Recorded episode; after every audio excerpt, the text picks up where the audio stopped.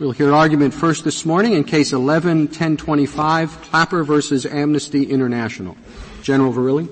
Mr. Chief Justice, and may it please the Court, the question in this case is whether respondents have standing to bring a facial challenge to the 2008 amendments to the Foreign Intelligence Surveillance Act. Those amendments provide authority to the executive to conduct surveillance targeted at foreign persons located abroad for foreign intelligence purposes. Along with that grant of authority, Congress imposed statutory protections designed. General, is there anybody who has standing? As I read your brief, standing would only arise at the moment the government decided to use the information against someone in a pending case.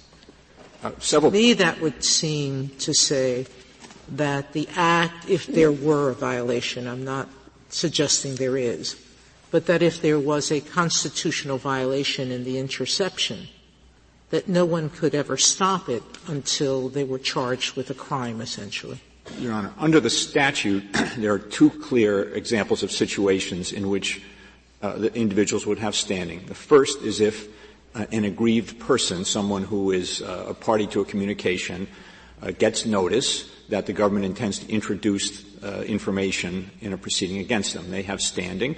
That standing could include a facial challenge like the one here. General Verrilli, can you be specific on who that person would be? Because as I understand it, it's unlikely that, for example, the lawyers in this case would be charged with any criminal offense.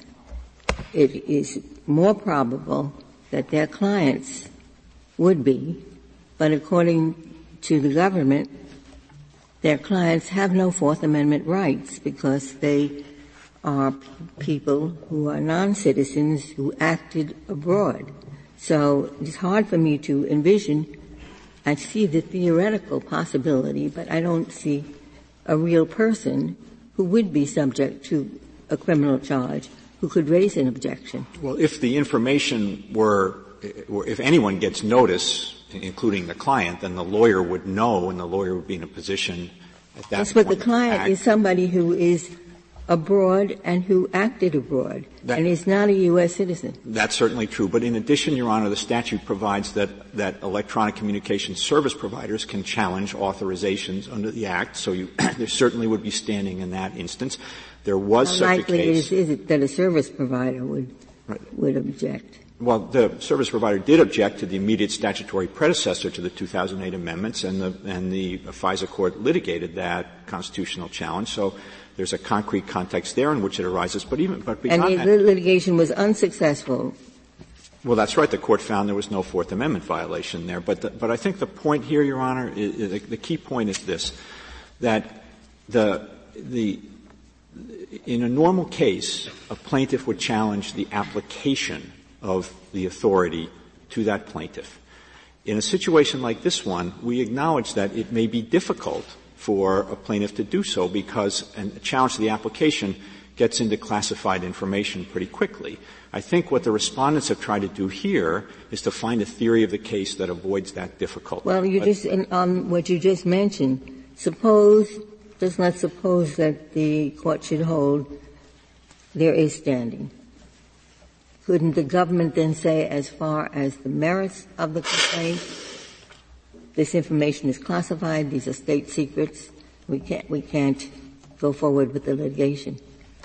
That is a possibility. Of course, there's a procedure that the executive branch would have to go through, but that's a possibility. But I don't think we can get to that point, Your Honor, because I do think the key point here is that the respondents' claims about this statute depend on a cascade of speculation. This statute only grants authority. It doesn't command anything. And in order for the respondents to make a claim that they are injured, in fact, by this statute. General, I don't know that you've answered my question, or perhaps you have, but I just want to make sure that I'm clear. Given that lawyers are unlikely to be the targets of an investigation, if their conversations were being intercepted, according to you, they'd never have standing. I don't think it's appropriate, Your Honor, to relax the Article III standing requirement of injury in fact based on the reality that the specific applications of this statute may involve classified information. Mr. Verrilli, we've had cases in the past where it is clear that nobody would have standing to challenge what is brought before this Court. That's exactly right. And we've said that just proves that under our system of separated powers, it is none of our business. That the Court's authority cannot be invoked in that circumstance, and the mere fact that a specific application requires getting into classified matters can't change that basic Article III requirement. Is it the test that you propose that the injury, I think your brief used the word imminent, is another way of saying that? Is it unfair to characterize the government's position as saying that you're submitting that the injury must be certain? The key point, I think, is narrower than that, Justice Kennedy. This is a case in which the speculation is about the government's conduct, not the connection between the government action and an ultimate effect. Well, let's assume for the moment that the lawyer would be injured if his communication with the client were intercepted, or at least that he would have standing to prove injury. Let's assume that for the moment. If that is an acceptable premise, assume that it is. Are you saying that it has to be certain to occur? And then another test is there's a reasonable likelihood, or then we get in the middle, it's a substantial likelihood. You have to say, you say imminent. The government conduct being challenged has to either have occurred or be certainly impending. And here we have the polar opposite, Your Honor. I think it is important to Certainly impending. That's the language from this Court's opinions. And I think if the Court thinks about every single case in which the Court has found standing, there's never been a dispute about whether the government was going to act or not. The dispute was only about the connection between the government action and the plaintiff's injury. General Verrilli, but in this case, the complainant can never know. I mean, no, you emphasize the speculative nature of this claim, but it's not speculative that the government, being given this authority by Congress, is going to use it. Isn't that so? I mean, are we to assume that yes, that's not speculative, Justice Ginsburg, but what is speculative is the connection between the grant of authority and a claim of injury. I do think it's important to yes, and you wanted to say there's a cascade of inferences, I think was your phrase. Yes, do you want to tell us that, in your view, all these inferences that we're required to go through if the respondent's theory is adopted, you were going to tell us. I'd like very much to do that. Thank you, Your Honor. Yes. First, the respondents have to speculate about what the intelligence priorities and objectives of the executive branch are. Second, they have to speculate about how the executive branch officials are going to exercise their judgment to translate those priorities into procedures and procedures that comply with the statutory targeting and minimization requirements. Third, they have to speculate about the independent judgment of an Article III court assessing the lawfulness of those procedures and assessing whether those procedures comply with the Fourth Amendment. Is there much of a speculation involved in how they — I think it's only one time, and it was under the pre-amended statute, that the FISA court ever turned down an application? Yes, but that, Your Honor, is, I think, not a fair assessment of the process.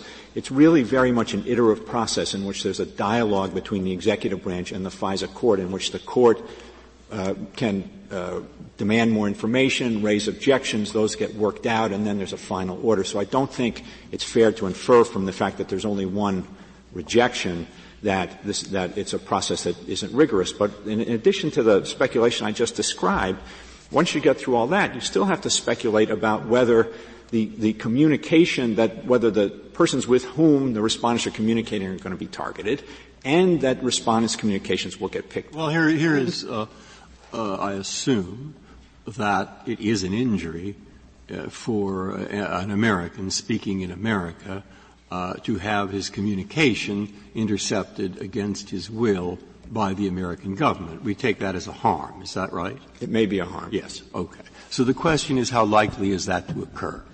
No, I think the question under this Court's cases, Your Honor, is whether the government is going to take an action that makes that certainly impending. All right, fine. That's what I say. Certainly, I mean, it might not be a storm tomorrow. I mean, you know, nothing is certain. But I think it's some degree of what you say. This, some people say certainly, some say reasonable likelihood, etc. So put that to the side. What I want to know is we have the declaration of Mr. Scott McKay. Now, Mr. Scott McKay says he's represented two of the people who were allegedly part of Al-Qaeda and committed crimes, and he's represented them for some time. One was in Guantanamo. Another is charged with various crimes and is subject to many, many civil suits. In the course of that, he has to phone and has phoned lots of people in Saudi Arabia, in the various Arab states, and in the past the U.S. intercepted some 10,000 telephone calls and 20,000 email communications involving his client.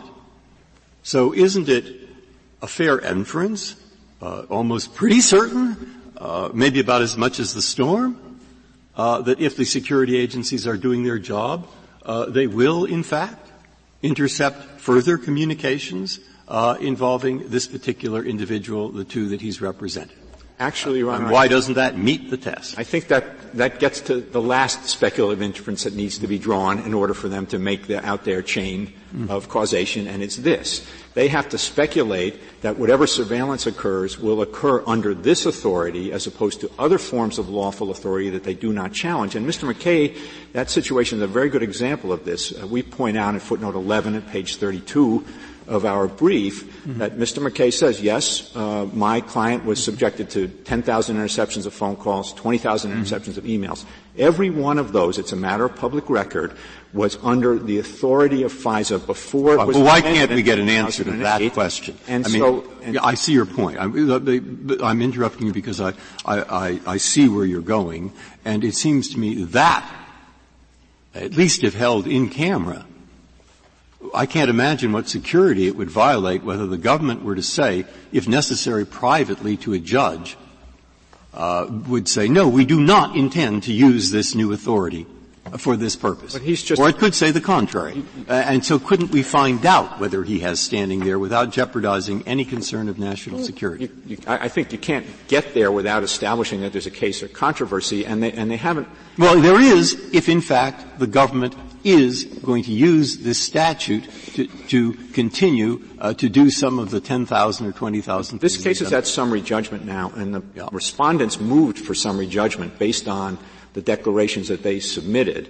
And the declarations that they submitted contain the information I described. And so the only information that's in front of the court in making the decision now is information that that surveillance occurred under another authority that still exists and could still be applied. I don't see how that is pertinent. What you're saying is they don't have standing to challenge Program A because they may also be injured under Program B.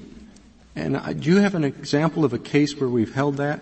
I think the problem, Mr. Chief Justice, is redressability, in that the argument of the lawyers is that we have a duty to incur costs to avoid the surveillance.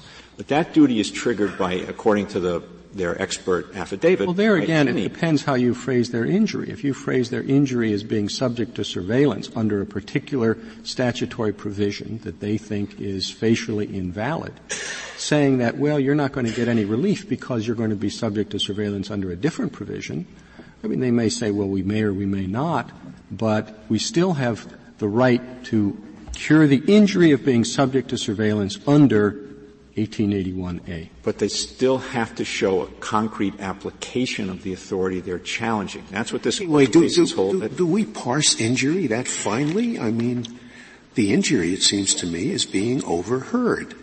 Does it by the government? Do we say, oh, well, it's one injury to be overheard under this statute, it's another injury to be overheard on another statute? Do you know any case where we've cut the baloney that fine?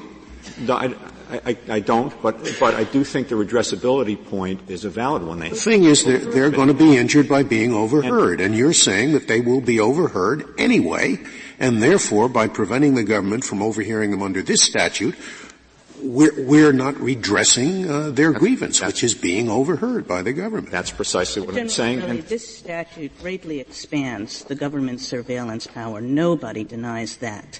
And so if the question from these lawyers' perspective is, what chance do I have of being overheard, and what precautions do I have to take, This statute makes them think about that question in an entirely different way, doesn't it?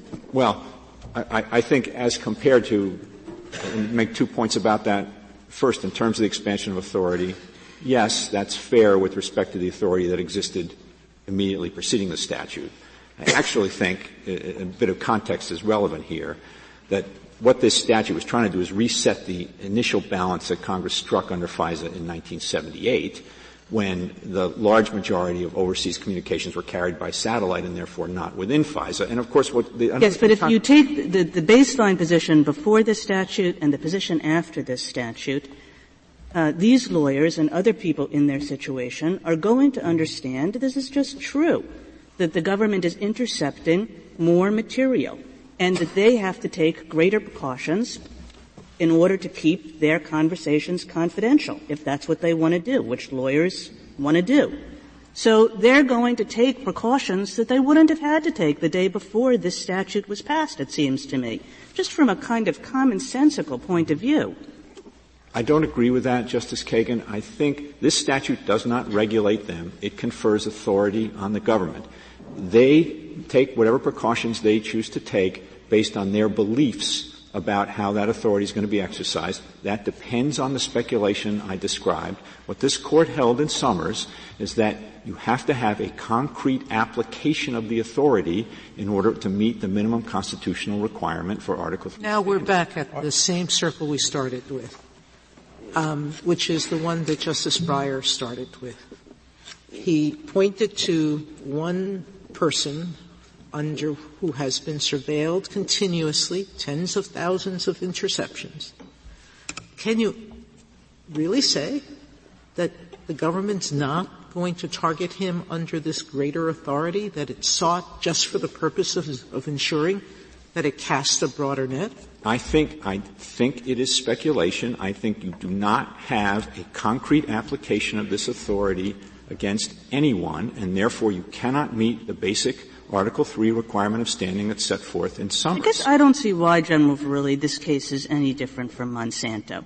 In Monsanto, the government deregulates genetically modified alfalfa, says go plant it.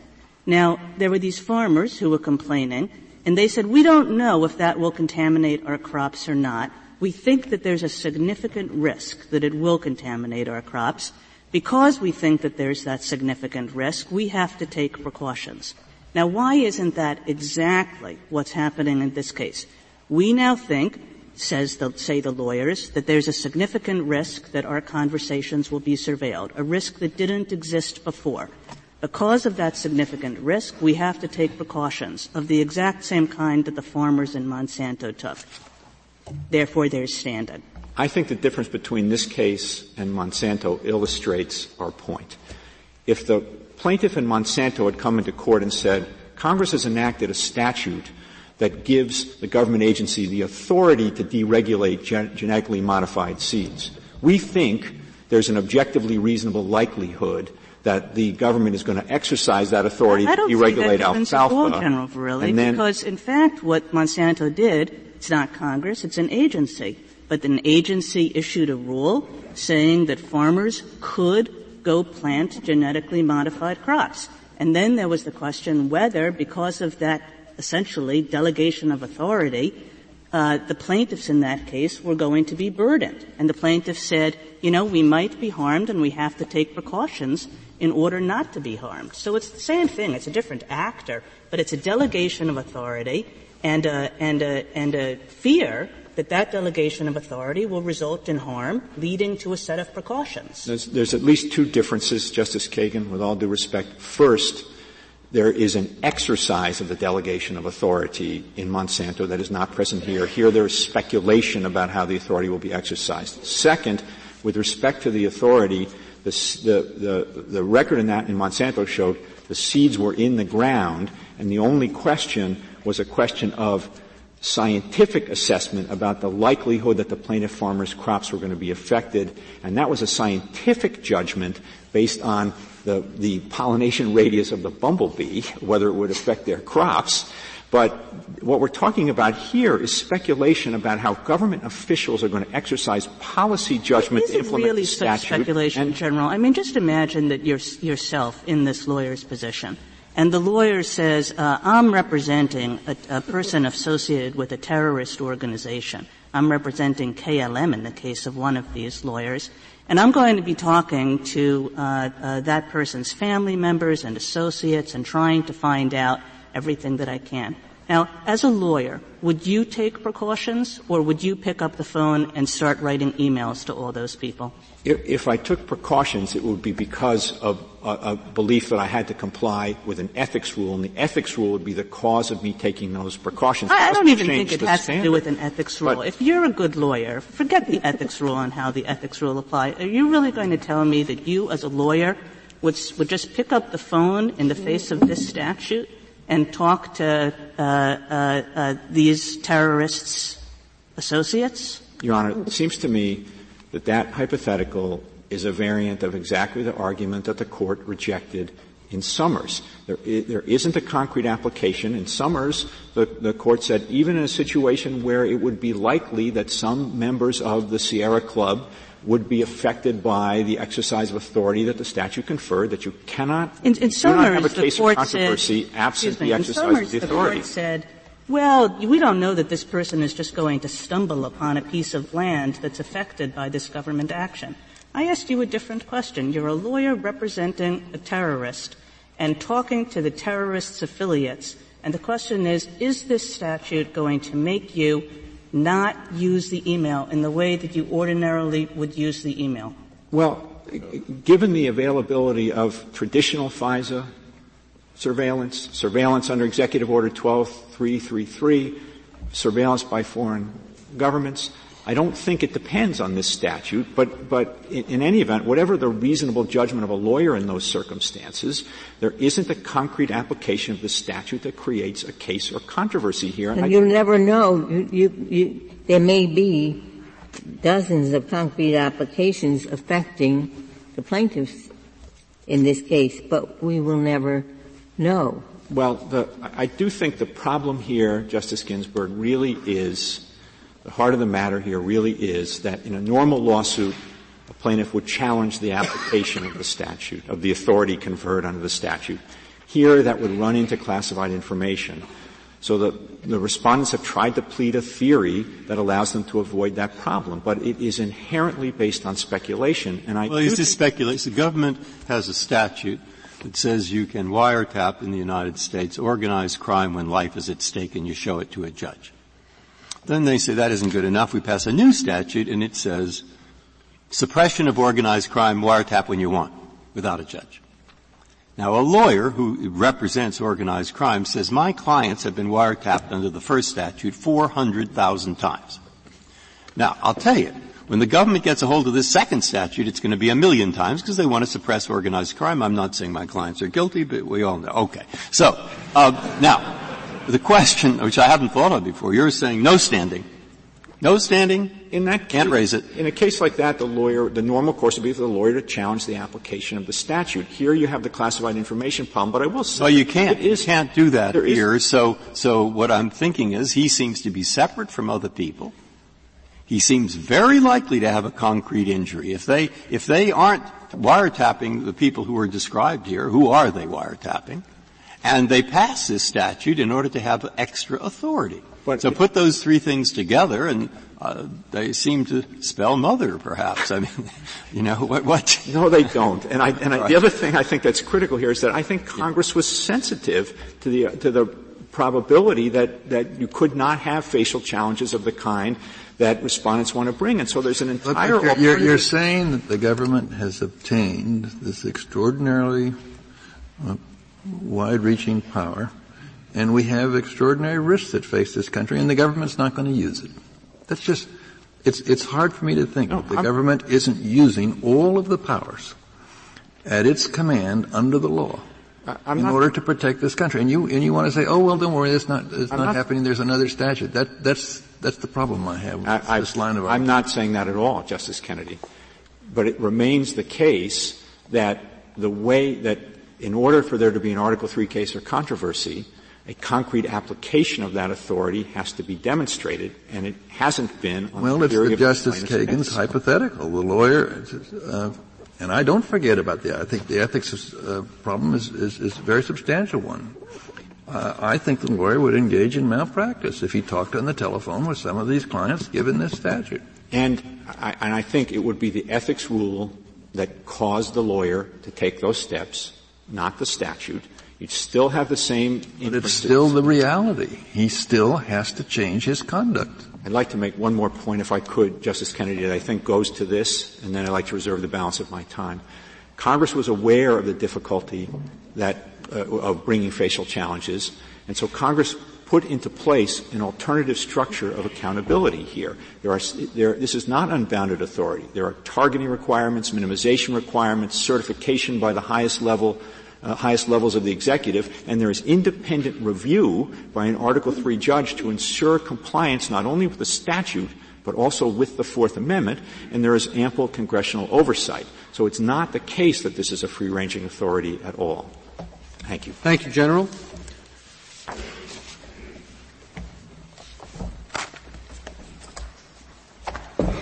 Mr. Jaffer. Mr. Chief Justice, and may it please the Court.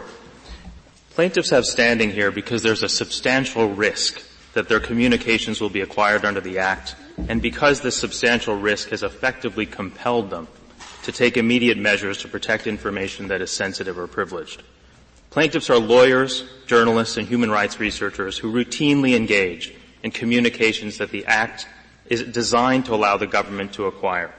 Plaintiffs communicate, for example, foreign intelligence information, the kind of information that the statute expressly authorizes the government to collect, to retain, and disseminate. Our cases, of course, do say certainly impending, not substantial risk. Well, Your Honor, I think that there is a question, even in cases that involve only a future injury, whether certainly impending is in fact the standard. But leaving that to the side, this is not a case that involves only an allegation of future injury. No, let's leave that aside. You have two arguments. One is likelihood of future injury, and the other is present obligations or costs. I want to focus on the former. Our standard is certainly impending, and you articulated it by saying substantial risk. There's obviously a vast difference between those two. Well, I don't think, Your Honor, that the Court has settled on certainly impending. The cases that the government cites are cases like I think that the one that the government cites relies on most heavily is Summers. But in Summers, the distinction between likelihood and certainly impending was not one that the Court relied on in that decision. The Court said that plaintiffs couldn't meet even the lower standard. So I think that the discussion of certainly impending. But both in Summers and Monsanto, the government tells us we knew that the governmental act was occurring. And then once we knew that, the question was substantial risk. Justice Kennedy, the cases that we rely on, Monsanto, Laidlaw, Mies v. Keene, these are cases in which the Court didn't look to the certainly impending a standard at all. The question that the Court asked in those cases was, is there a substantial risk? Is there a substantial risk that effectively compels the plaintiff to act in the way that they're acting? You're right that the government points out this distinction in Monsanto. They say Monsanto is a case in which the government was actually doing something, was known to be doing something. But even in this case, first of all, we know that the government is using the statute. They've acknowledged that they're using the statute. So there is a certainty of government conduct. But aside from that, those cases like Monsanto and Laidlaw and Mies are not cases that actually turned on the fact that the government was doing something. They're cases that turned on the fact that there was a substantial risk of future injury, and the substantial risk compelled plaintiffs to do something immediately. It's not enough, of course, to know that the government's using the statute. The whole question is whether or not your clients have been injured, not whether the statute's being used. I agree with that. I don't think it would be enough for a plaintiff to walk into court and say the government is using the statute and therefore we have standing. But our plaintiffs are not in that position. Our plaintiffs. Counsel, I have. I'm sorry. Do you want to finish? If it's all right, could you finish the answer? Sure. I was just going to say that our plaintiffs have reasons to believe that their own communications will be monitored under the statute. One relates to the kind of information that they routinely exchange over the phone and by email, foreign intelligence information. But it's also that plaintiffs communicate with the kinds of people the government is likely to monitor under the statute. Does that assessment take into account the fact that a court is going to pass upon the government's ability to intercept these communications? It does, Justice Scalia. I mean, you're right that there is a court that in some sense stands between plaintiffs and the future injury that they fear. With the obligation to apply the Fourth Amendment. I don't think it's that simple. The court, the FISA court, is tasked with assessing the reasonableness of targeting and minimization procedures. But the statute itself forecloses the court from imposing the kinds of limits that plaintiffs think the Fourth Amendment requires. So, for example, the statute itself in Section G4 says that the government is not required to identify the facilities to be monitored. And the statute itself, in defining targeting procedures, defines them to be procedures intended to ensure that the targets are outside the United States. But if, as you say, those procedures violate the Fourth Amendment, it doesn't matter what the statute says.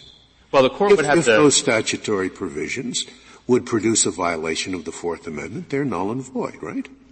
Well, I think that's right. The court would have to strike it down. So the FISA court would presumably know that.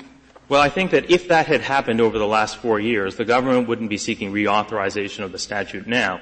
But even... Mr. Jaffer, could you be clear on the expanded authority under the FAA? As I understood it, it's not like in the old statute where a target was identified and FISA decided whether there was, the court decided whether there was probable cause. Under this new statute, the government doesn't say who the particular person or the particular location. So there isn't that check. That's absolutely right, Justice Ginsburg. The whole point of the statute was to remove those checks, to remove the probable cause requirement and to remove the facilities requirement, the requirement that the government identify to the court the facilities to be monitored. So those are gone. That's why we use the phrase dragnet surveillance. I know the government doesn't accept that label, but it concedes that the statute allows what it calls categorical surveillance, which is essentially the surveillance that plaintiffs here are concerned about. If we assume for the sake of argument that certainly impending is the general standard. If we accepted your other argument that the plaintiffs have standing because they took preventative measures, wouldn't that undermine completely the certainly impending standard? You have a person who is in a situation where there's a certain risk, a certain degree of risk of the person's conversation being intercepted, but it's not certainly impending. So then the person simply takes some preventative measures and acquires standing that wouldn't otherwise be present. I don't think it would undermine the future injury standard, Your Honor, for a couple different reasons. The first is that fairly traceable, which is the standard that the court has used when there's an actual injury, is a standard that does real work. So if plaintiffs, for example, were acting unreasonably in taking the measures they're taking, if plaintiffs were gratuitously buying flight tickets, they couldn't create standing out of nothing. It would have to be a reasonable reaction to the risk.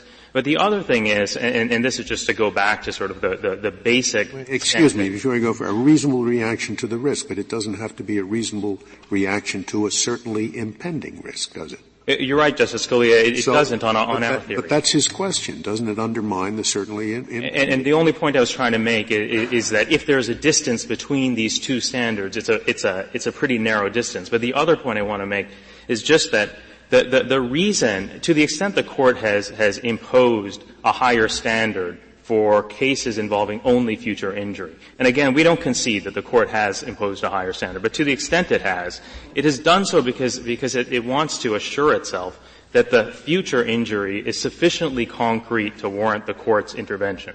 But if there's an actual injury, the court is assured of concreteness. The actualness of the injury makes the case concrete on its own. And so I think that the standards do different work. I don't think it's a question of an end run around the imminent standard. It's a question of the court assuring itself that there is a concrete case before it. Mr. Jaffer, it seems to me that the government's strongest argument goes something like this. I don't think that they would say it in these words, but you have some clients where it actually does seem completely reasonable that they would take precautions, that they would not get on the phone, and that they would not use email in the way that any old person would. But those clients, these lawyers of terrorists, essentially shouldn't be using that email or getting on the phone anyway. Even before the FAA was passed, they would have been wise and indeed maybe ethically required to use precautions. So what does the FAA do? I guess this is a point about redressability, it's a point about causation, but that seems to me the strongest of the government's arguments. Well, Justice Kagan, this is something that the declarations address specifically, the distinction between the burden imposed by FISA, traditional FISA, and the burden imposed by the new statute. And it's true that under the old statute, plaintiffs were required to take precautions with respect to a subset of their communications. And they acknowledge that in their declarations. But the new statute reaches whole categories of people who couldn't have been reached under FISA.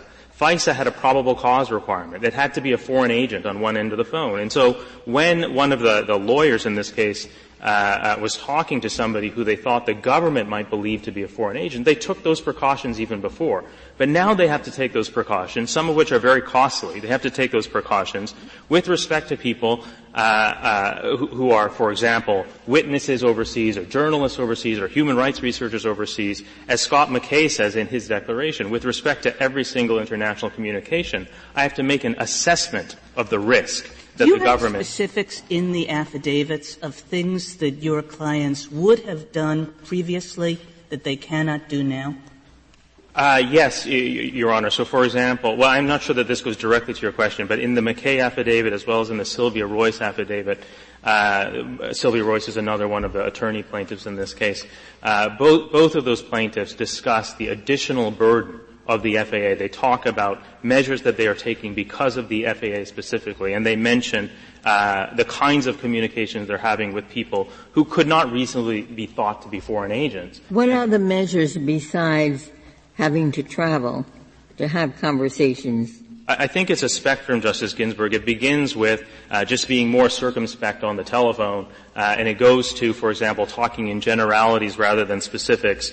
Let me see if I can give you actual citations for these. So the plaintiffs have in some cases been deterred from communicating over email or the phone.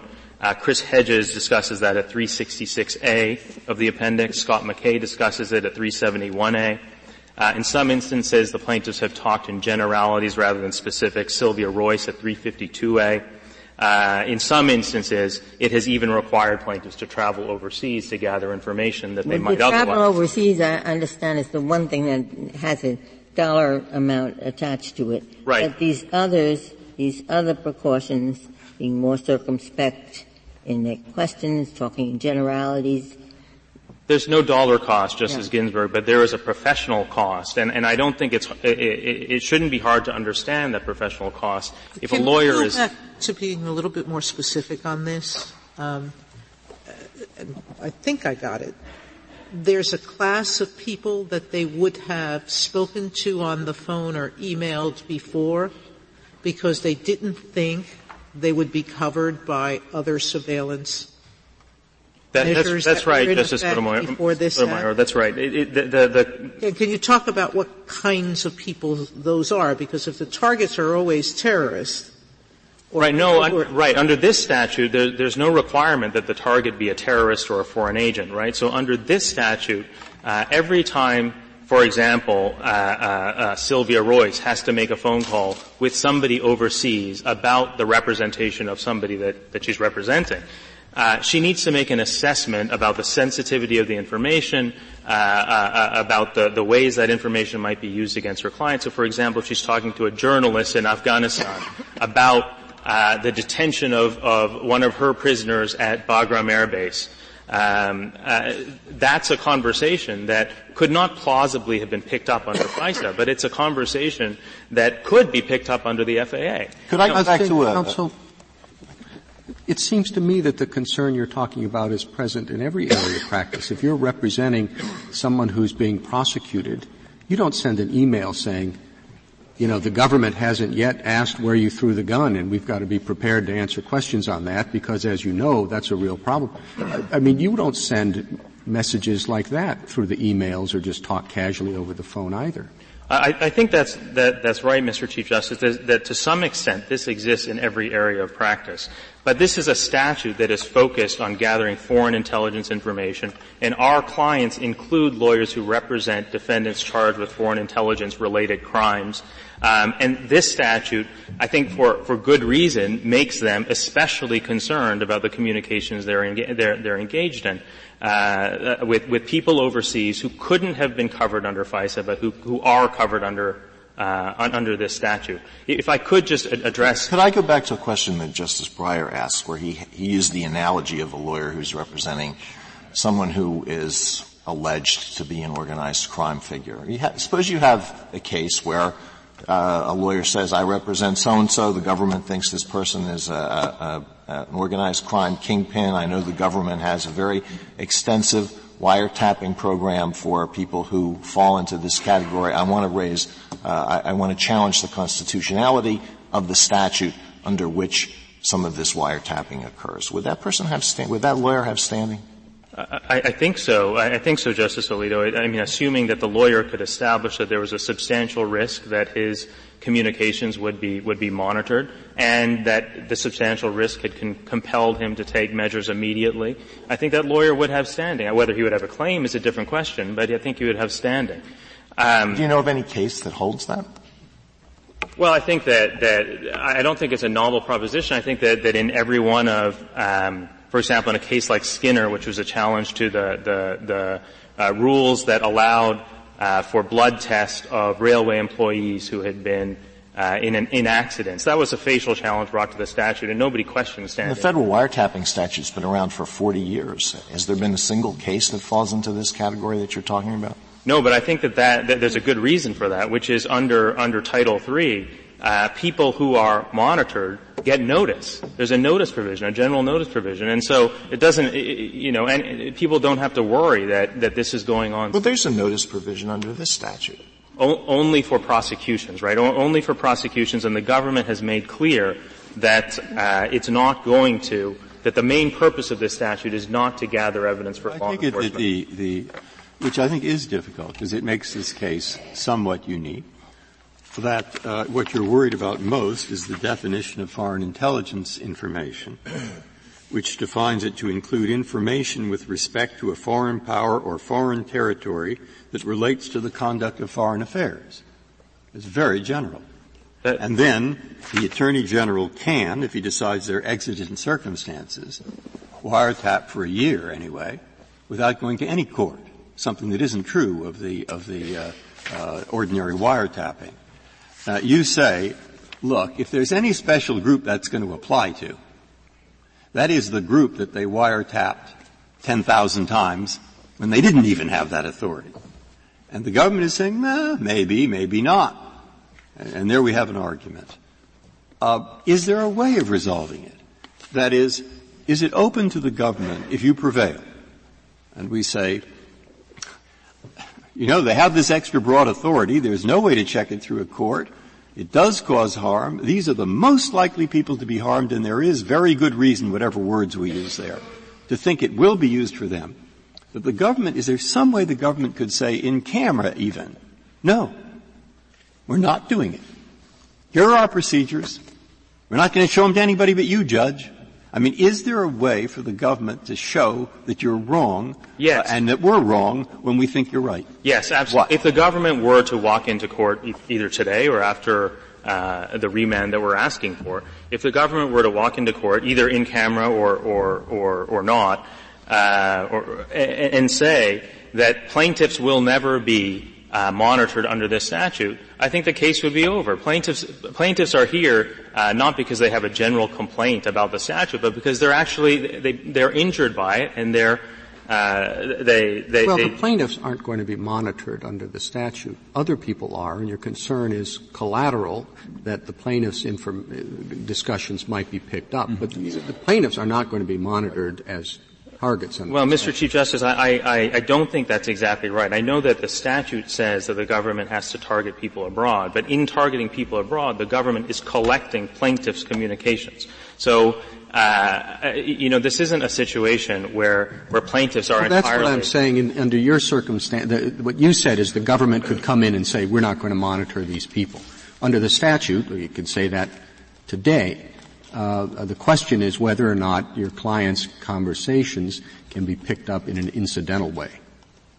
Right. I guess I'm disagreeing with the word incidental. The whole point of this statute was to allow the government to collect Americans' international communications. The executive officials threatened a presidential veto when it was proposed that Americans' communications should be segregated in some way. In the district court, the government was very upfront about this, that the statute's whole purpose was to regulate the surveillance of Americans' international communications. So there is a sense in which the surveillance of Americans is incidental. Isn't that what you just suggested as a way of resolving this case rather bizarre? Someone who is whom the government believes to be a top terrorist and a great threat to the country can stop the use of this surveillance by hiring an American lawyer and then having the American lawyer come into court and say, challenge the constitutionality of this, and the way to resolve the case would be for the government to go into court and say, well, we're not going to target this person whom we believe to be a great security threat? Right. I didn't mean to suggest something like that, Justice Alito. Ultimately, the authority that the government has claimed under this statute is what requires the plaintiffs to take the measures that they're taking. And I suppose that if all the government were to do at this point is to say secretly to a judge, we're not actually going to use this against plaintiffs, plaintiffs would have to take the same measures they're taking right now, and they would be injured in exactly the same way. To that point, you're conceding the government's position that you on redressability? No, not at all. They promised you they weren't going to intercept you under this statute, that you would still take the same measures? No, I wasn't talking about the other programs. I was just saying the plaintiff's injuries flow from the authority that they're claiming under the statute. And if the government were to have a secret, there were some sort of secret government memo that said plaintiffs will not in fact be surveilled. Their communications won't be picked up. If plaintiffs don't know about that change to the government's authority, they're going to have to take the same measures that they're. That's on that branch of your argument, which makes me more nervous than the other branch. The other branch, they might say something like, we're supposed to minimize risks of catching in the surveillance Americans, and this is what we do. And they show that, and they say, we go to the FISA court, except in these very rare instances where there are emergencies, da-da-da. And I guess by that point, they might be able to reduce the risks to this kind of plaintiff to where it's the same as virtually anybody else, or they might be showing it's constitutional.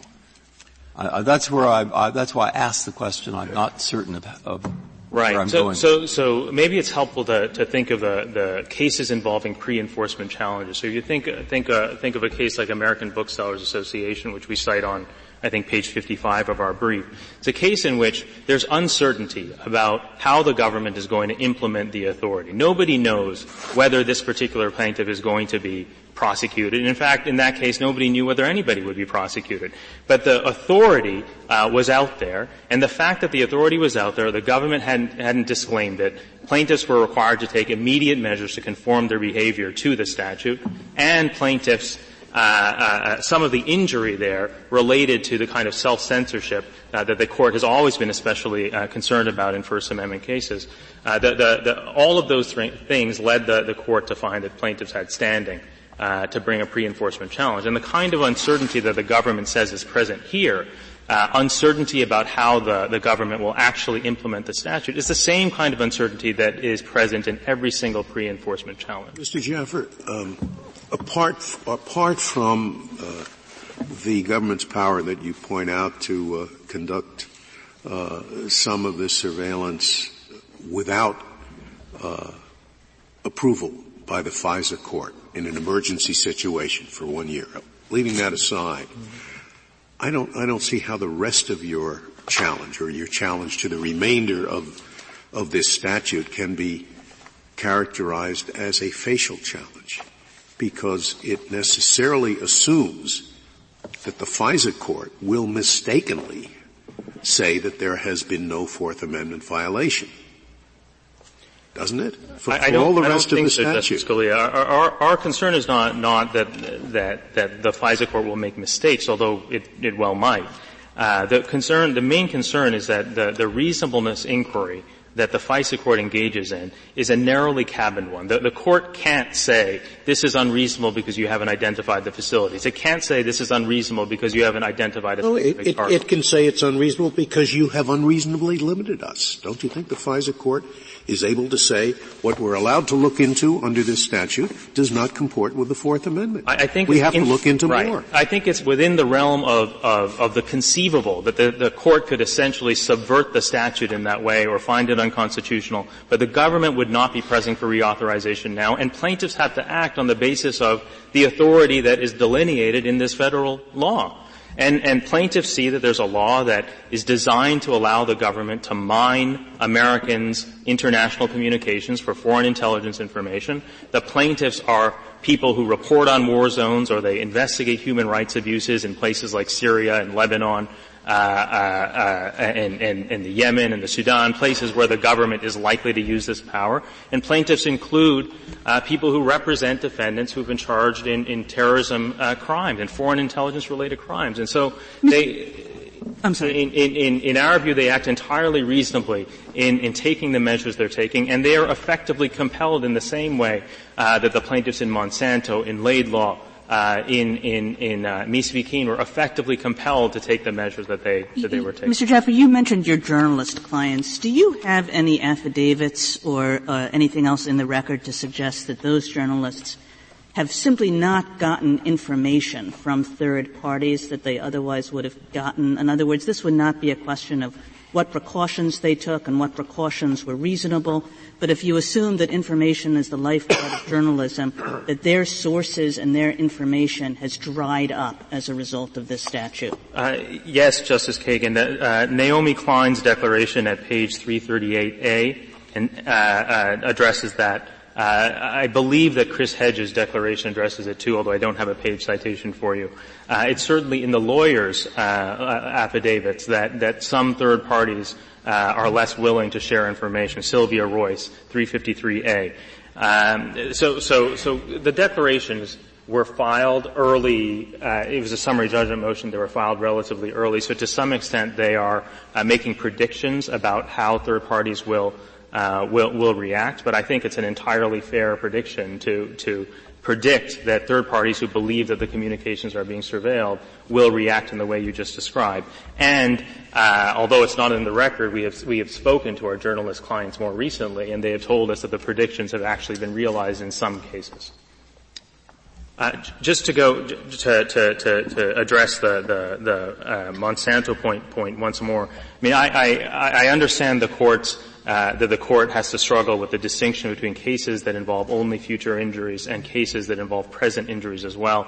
I think it's just important to recognize that the court has never found the kinds of present injuries that we are pointing to here to be irrelevant to the analysis. In Monsanto and Laidlaw and Mies, in Camreta, the court looked to the present injuries as well as to the likelihood of future harm. And we are not making an argument that we are entitled to a lower standing, to lower standing requirements or less stringent requirements than the court has applied in other cases. Well, in Monsanto, suppose the challenge had been brought by a soybean farmer who said, I raise soybeans, people around me raise soybeans, I'm afraid that they're going to start planting genetically modified soybeans, but they haven't done it up to this point, but I think this might be something that they will do in the future, and if they do that, then I'm going to have to take precautions. I think that would be a much harder case than the one that they brought. I mean, in part because the plaintiff would presumably know when the soybeans had been planted, and the plaintiff would then have an opportunity to come into court. And it would be hard to establish, I think, a substantial risk in those circumstances where the plaintiff couldn't point to any evidence that any action had been taken towards the implementation of this policy that he feared. But in our case, again, the government has conceded that the statute is being used. It's conceded, or it's acknowledged that the statute has been used to collect Americans' communications. It's true that we don't know that our plaintiffs specifically have been monitored, and we will never know that. But that kind of uncertainty was present in Monsanto. Maybe it's a difference in how we're using the word monitor. You do know that your plaintiffs have not been monitored. Been targeted. What you're done. Well, others have been monitored, abroad. Right? You're not monitored in the sense that this is the person's email and that's what we're going to collect information from, right? Well, what happens is that the government identifies some category of targets abroad. In the course of collecting those targets' communications, they collect Americans' international communications. And when they're collecting Americans' international communications, they are monitoring those communications. The statute allows the government to acquire them, to retain them, to disseminate them. Even if it's not foreign intelligence information, which is, as Justice Breyer says, is defined very broadly, the statute allows the government to disseminate that information, just redacting the American's name. The statute also allows the government to retain evidence of criminal activity. And for criminal defense lawyers, it's a real issue. So, you're right that our communications are not being targeted, but they are being monitored. See, my time has expired. Thank you, counsel. General Verrilli, you have 4 minutes remaining. Thank you, Mr. Chief Justice. 2 specific points and then 3 broader points. First, Justice Kagan, with respect to the Naomi Klein declaration, what it says on page 338A is, some of my sources will decline to share information with me if they believe that their communications are being monitored. That's a fair point, General. What if it said something different? What if there were even an affidavit from the source saying, I have stopped talking with this journalist because of the FAA and because of my fear that my communications will be intercepted? I think you'd still have the problem of speculation there. And if I could, Justice Breyer, go to your proposed solution. I don't think it's a solution. I think it's a mechanism for people who think they may be under surveillance, foreign terrorists who think they may be under surveillance, to find out whether they are or not. I just don't think that's a workable solution at all. Now, 3 broader points, if I may. First, in every case in which the Court has found standing, every one on which the respondents rely, the government conduct either happened or was certain to happen. In Mies v. Keene, the films had been labeled as political propaganda. It wasn't a question about how authority to do so would be exercised. In Laidlaw, the permit had issued and the pollution was in the water. There wasn't speculation about that. Monsanto, we already talked about. The government action was certain. That's true in every case. And Summers drew a distinction with those cases because in Summers, there was no example of a concrete application of the authority. Second, the fact that some of their clients may take steps that incur costs doesn't change the injury. It's still speculative. It's the kind of subjective chill that Laird said was not sufficient to establish standing. And I think if you take a step back, think about what they're asking you to do. They are asking you to invalidate a vitally important national security statute based not on a concrete application of it. No, General Verrilli, this is not about the merits of the statute. They might have no claim on the merits at all, and so there would be no question of invalidation. The question is only can they make their argument to a court. But the whole point, Justice Kagan, the basic, most fundamental point about the case or controversy requirement and the injury in fact requirement that is embedded in it is to preserve the separation of powers. They are asking the court to consider invalidating the statute based on an assumption either that there's dragnet surveillance or an assumption that their clients are going to be put under surveillance without a single fact to substantiate either of those assumptions. I submit to the Court that it would be — Which they can never have, and that's what makes this if there could be a person in this category who would know, but the person will never know. You did mention minimization procedures as one safeguard against abuse. What are the minimum? What minimization standards are taken that will protect plaintiffs in this class? It's a little bit hard to talk about, Your Honor, because to the extent we're talking about the process of acquiring foreign intelligence, that's a very sensitive intelligence method, and to the extent minimization plays into that, it's not public information. But there are some steps that are publicly known, and they are, for example, that information acquired can be retained only for certain limited periods of time, that when reports are done on information, that the names of U.S. persons or corporations are redacted. There are other restrictions on the ability to use the information. So there are steps of that nature. Are there restrictions on giving the information to other government agencies, in particular the Justice Department? Well, again, Your Honor, there are procedures that govern those issues. They're not public procedures, but there are procedures that govern those issues, yes. But I understand the point, Your Honor, but I do think that's why Congress established this alternative structure of accountability with the statutory protections, with the FISA court review, including review for conformity with the Fourth Amendment, with very robust reporting requirements, semi-annual reporting requirements. I see my time's expired. Thank you, counsel. The case is submitted.